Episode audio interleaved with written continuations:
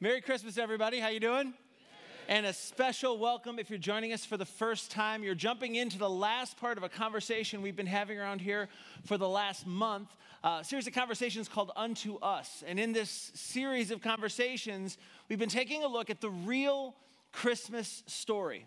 And I think it's critical for us to look at the real Christmas story uh, because the Christmas story images that surround us are often so neat and so clean. It, it can sort of feel like a, a fairy tale. Maybe uh, you've seen something like, well, check out the screens. One of these driving down the road, the Day-Glo nativity, the fluorescent nativity, right? And it's just sort of like, man, man, did this thing ever really happen? And the reality is that it did happen. And when it happened, it happened with real people living in real places with real struggles. Uh, they woke up one day 2,000 years ago assuming that that day would be like every other day, but it wasn't. God moved in their direction and nothing would ever be the same. They had to figure out what they were going to do. They were real people just like you, and you're just like you're just like them. So the images don't help us, but I would argue that the songs we sing don't really help us either. I mean, we all love Silent Night, and don't worry, we'll be singing Silent Night at the end of the service together today. But um, I had a buddy years ago, we were talking about it, and he said, There's no way the first Christmas was a silent night. And I said, What do you mean? And he said, Well, my wife has been through labor and delivery three times. And it was a lot of things, but it was not silent, right? And then that first night with the baby, he says, Our kids just screamed the entire night. So there's, there's no way. I mean, it's romantic, but, but I don't think that's how it really went I don't think it's how it really went down. And so in this series, that is absolutely awesome. Whoever brought that kid, well done. All right, right. Somebody pinched that kid, I bet you, right?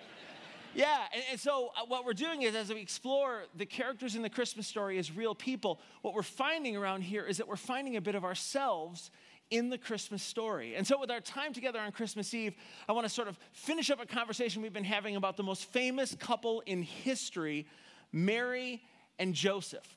And I want to jump into their story on the evening of the first Christmas. And I want to sort of enter that nativity scene, but what I want to argue is that that nativity scene was nothing like the nativity scenes that we're used to. For one thing, there were only three people in it you had Mary, you had Joseph, and you had baby Jesus. Moreover, they're not in a wooden structure uh, because there's not a lot of wood in and around Bethlehem especially in the ancient world, uh, they would have been in a cave, sort of like this one. Uh, this is a picture that I took a few years back when I was in Israel, and there are caves like this all over the area of Bethlehem, and that's where people would sort of keep their animals in the ancient world.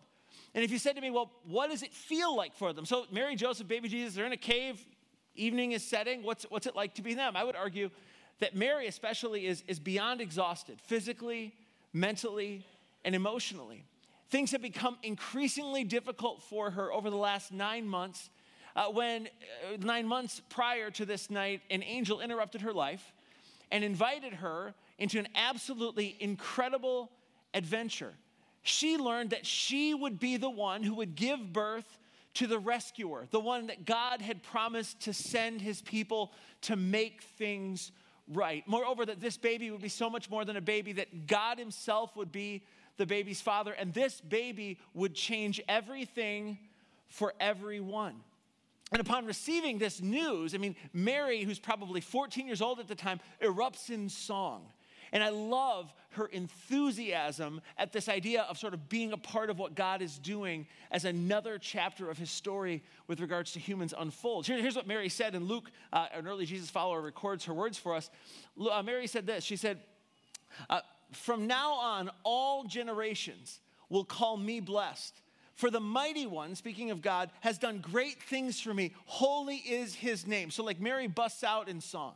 She's so excited. She's joyful. She's hopeful. She feels loved. She feels blessed.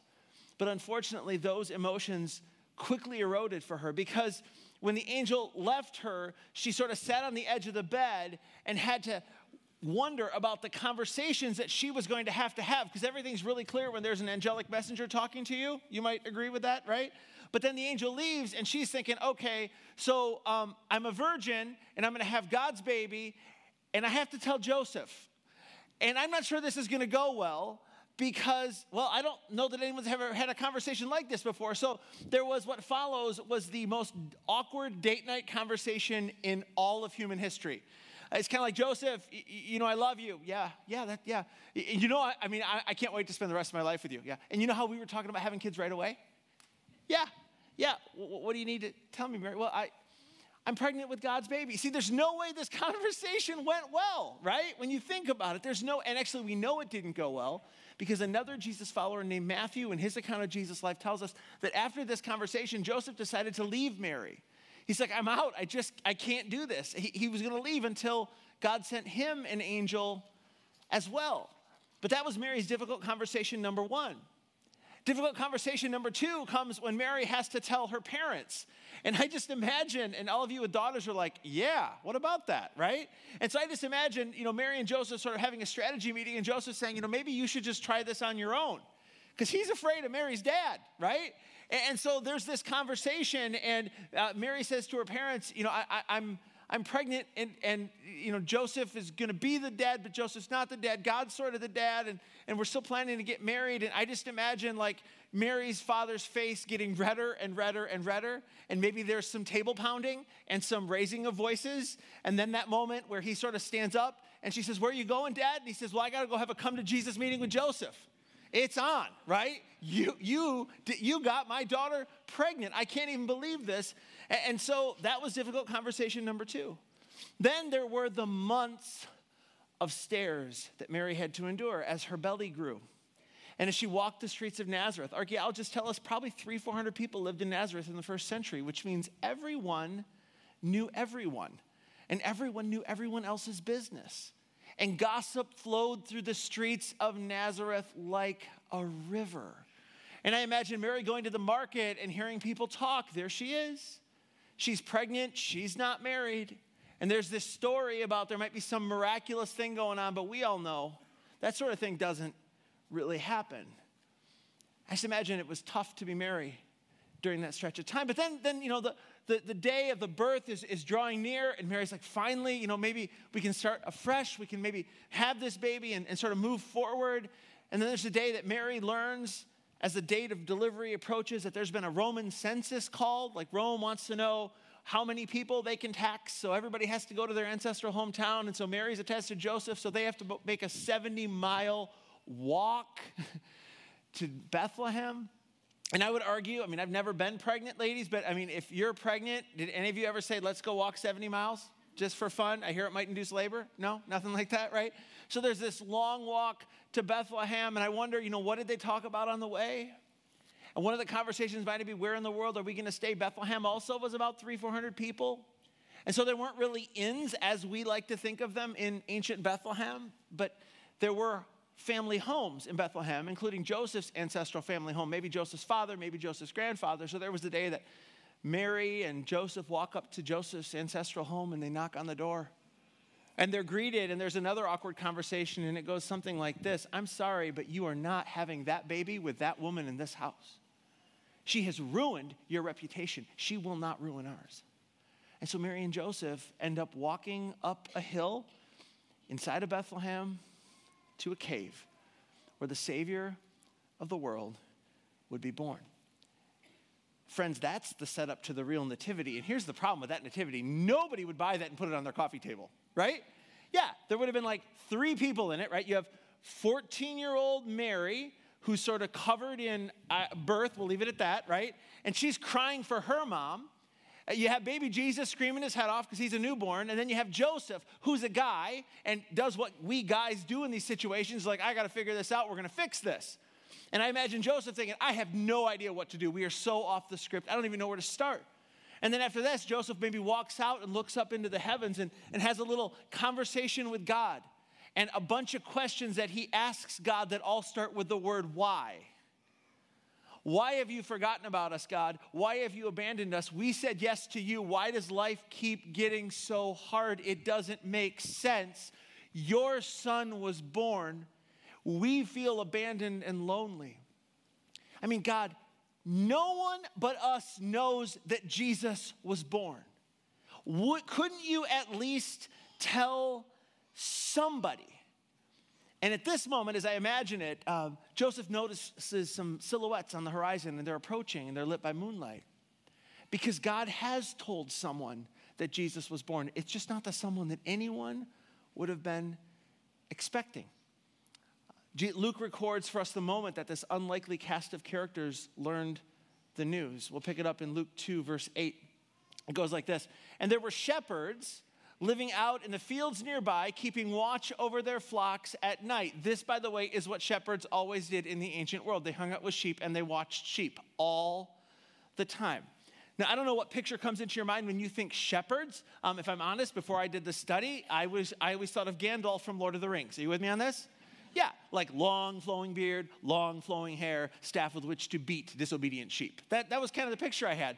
But here's what's fascinating when you look into the history and even Middle Eastern culture today, you find that shepherds didn't look like this. Shepherds kind of look like the kids from Stranger Things. You with me on that? Yeah, still lots of hair on their heads, but not so much the beard. That's how that went.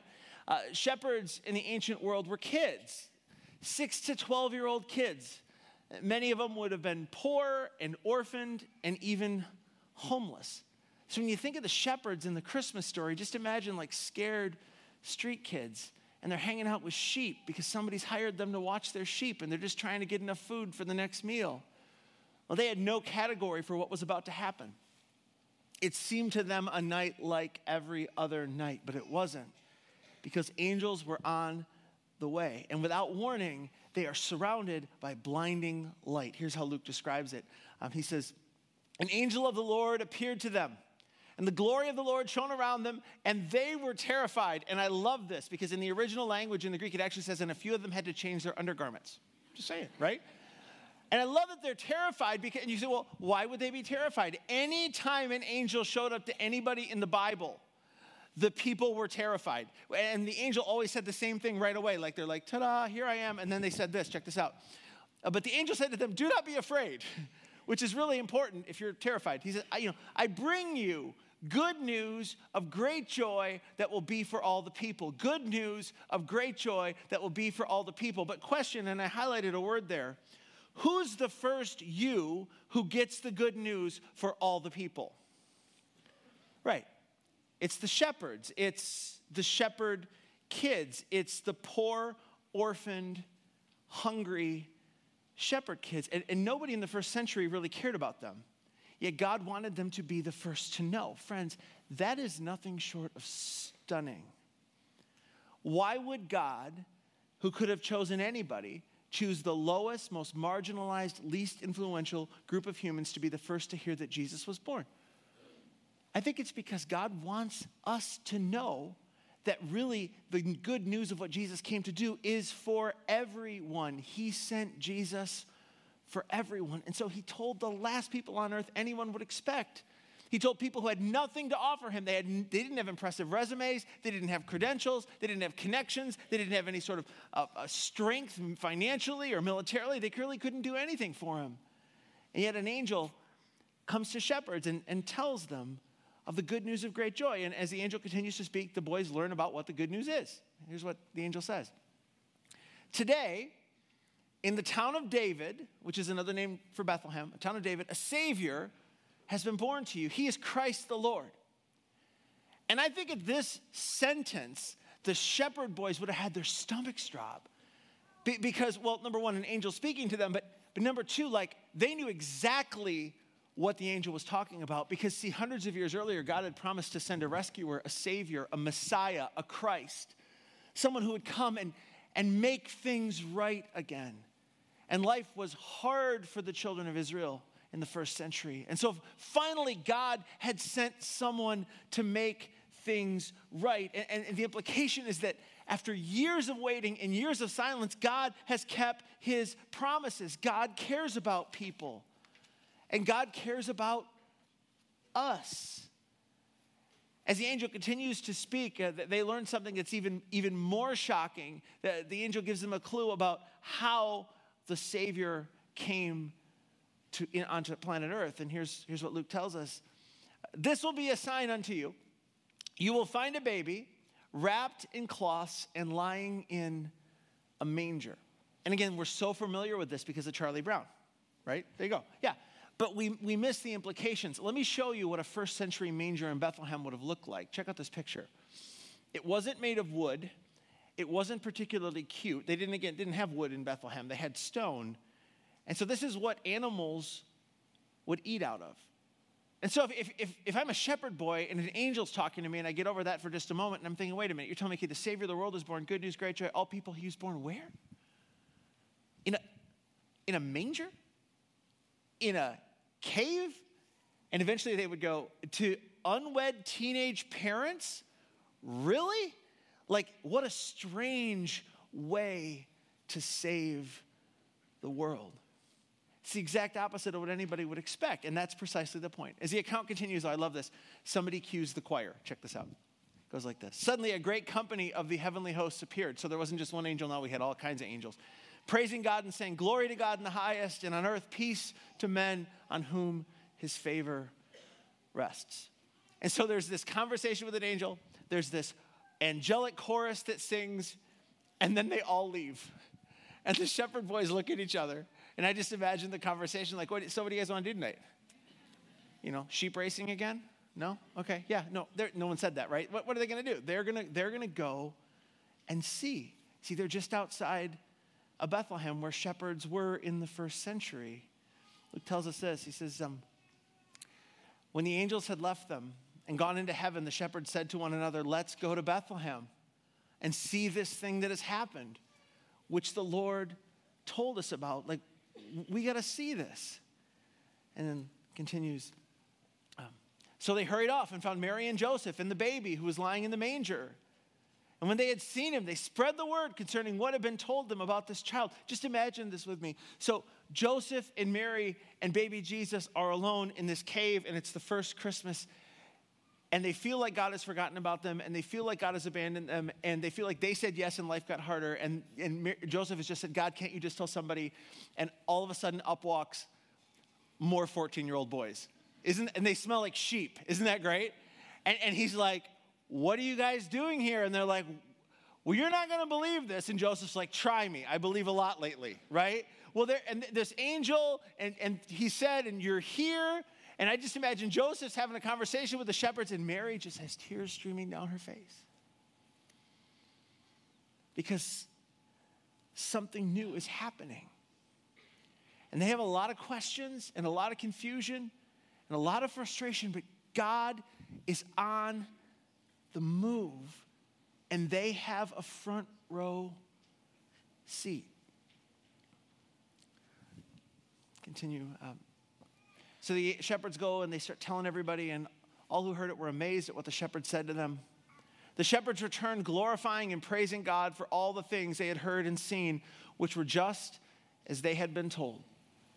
Everything the angel said, that's what they found. But I, I love that the shepherds go from like hanging out with sheep, homeless kids, not sure where they're going to get their next meal, not sure if they're going to get beaten by their employer. They still don't have parents. And all of a sudden, like the future is full of fear and uncertainty. And they meet the Savior, and all of a sudden they're glorifying and praising God for all the things they had heard and seen. Even as they walk back to a life that probably felt impossible.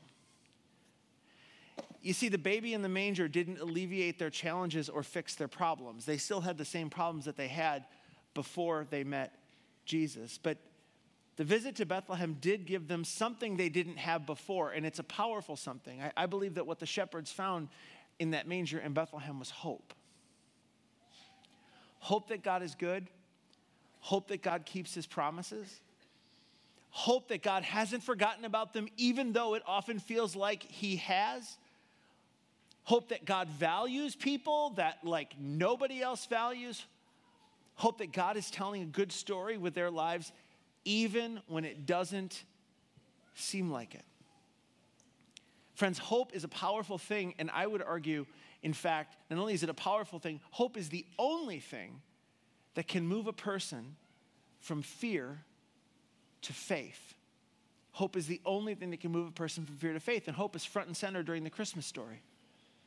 I would argue it was hope that kept Mary and Joseph moving forward when life fell apart for them. It was hope that gave them the courage to put one foot in front of the other as they walked to Bethlehem. Hope that God was still good and that God had always been good and that God was still at work even in their darkest moments. And that hope pushed out the very real fear of what their future would hold. That was Mary and Joseph. I would also argue that it was hope that transformed the perspective of the shepherd boys.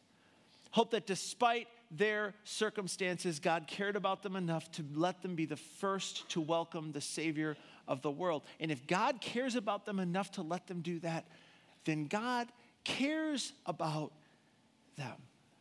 And I think that changed everything for the shepherd boys. And I think that same hope has the power to change everything for you and everything for me. Especially if you're here and 2018 has been a train wreck and you didn't see it coming and life fell apart. And you, like Joseph, find yourself taking a walk at night, looking at the scars and just going, God, why? Why? Where are you? Don't you care? You can do anything. Why don't you do something? And if that's you and, and you're here, I am so honored that you're here. And please hear this God still cares about you, He still loves you, He still believes in you, even if you don't believe in Him. He is still telling a good story with your life. It's just a story with some really dark chapters, and you happen to be in a dark chapter right here and right now. And my encouragement to you would just be the same thing that, that the characters in the Christmas story did as they, they just kept moving forward. They kept trusting. They said, okay, God, I don't understand where this goes from here, but I have just enough faith, just enough faith to keep moving forward. And eventually they found him to be faithful. And so this Christmas, my prayer for you is that the same hope that rose in the shepherds' hearts on that first Christmas night will rise in your heart as well. Because just like Jesus was born for them, Jesus was born for you. Heaven came here for you. And God always keeps his promises. It's good news of great joy for all people. Now, now I, I think all of that is absolutely fantastic, and, but, but there's something else I want to I wanna point out. I think there's another reason that the shepherds were the first to see the birth of the Savior. And if you'll permit me, I, I need to nerd out a little bit for you, just, a, just like a minute of, of, nerdness. So if you're here and you're a nerd, you're going to love this. And if not, just bear with me. We, will land soon. Okay. Um, but there's a fascinating connection uh, between the birth of Jesus and something that happens later in Jesus' life. So here's the context part some sheep around Bethlehem were marked from birth for a special purpose. They were raised to be sacrificed in the temple in Jerusalem, which was about five miles from Bethlehem. So if you said, you know, there's a temple in Jerusalem in the first century, yes. Uh, there was animal sacrifice happening all the time in the temple in Jerusalem, yes. Often the animal sacrifice involved sheep, yes. Where were those sheep born? Answer Bethlehem. And these sacrificial sheep one day would have their blood spilled to pay for the sins of people. Now, the Jewish law required that sacrificial lambs had to be perfect. And so, when a pregnant mom lamb was ready to deliver a baby destined for the altar in the temple, they would put this pregnant lamb, or pregnant sheep rather, in a cave in Bethlehem to give birth. And after that baby lamb was born and washed and inspected, they would wrap him in, wait for it, swaddling clothes. Because that's why there are swaddling clothes in the cave outside of Bethlehem when Jesus was born. Then the lamb would be protected until the day came for him to be brought to the temple and sacrificed to pay for the sins of people. And I'm sure the shepherd boys would have wondered they learn that the Savior of the world is born in a cave in Bethlehem in an animal food trough, and they're thinking, okay, that's where the lambs destined for sacrifice are born. That's a really strange place for the Savior of the world to be born. What kind of Savior, what kind of Messiah, what kind of Christ has God sent us? And, and no one really knew until about 30 years later when in one of the other accounts of Jesus' life in the New Testament, we hear something that a man named John the Baptist says about Jesus. So Jesus is around 30 years old, and at the time there was a man named John the Baptist who went down to the Jordan River near the city of Jerusalem. Hundreds of people were coming to him to be baptized, to be immersed in water, to turn from their sins and return to God. Then one day Jesus comes along with the crowds, And John the Baptist, this, this first century prophet, stops baptizing people, looks over, sees Jesus, points to him, and says, check this out Behold, the Lamb of God who takes away the sin of the world. And friends, this is stunning. It's like Jesus didn't just come to earth to affirm God's love for us, He came to demonstrate the depths of God's love for us. And at the end of his life, the one born in the same space as the sacrificial lambs would himself be sacrificed for the sins of all people and all times. Friends, 2,000 years ago, in a manger in Bethlehem, heaven invaded our planet. And it happened in a way that no one was expecting. It happened in a world weary from sin, a world wondering if God still cared. And it happened in an instant when love broke the silence and the dawn of salvation came into view. The birth of Jesus really was good news of great joy for all the people. And friends, this is the message of Christmas. This is a message that changes everything. It's the message the angels proclaimed to the most unlikely of people that after generations of waiting and hoping and wondering and longing, here comes heaven. Here comes.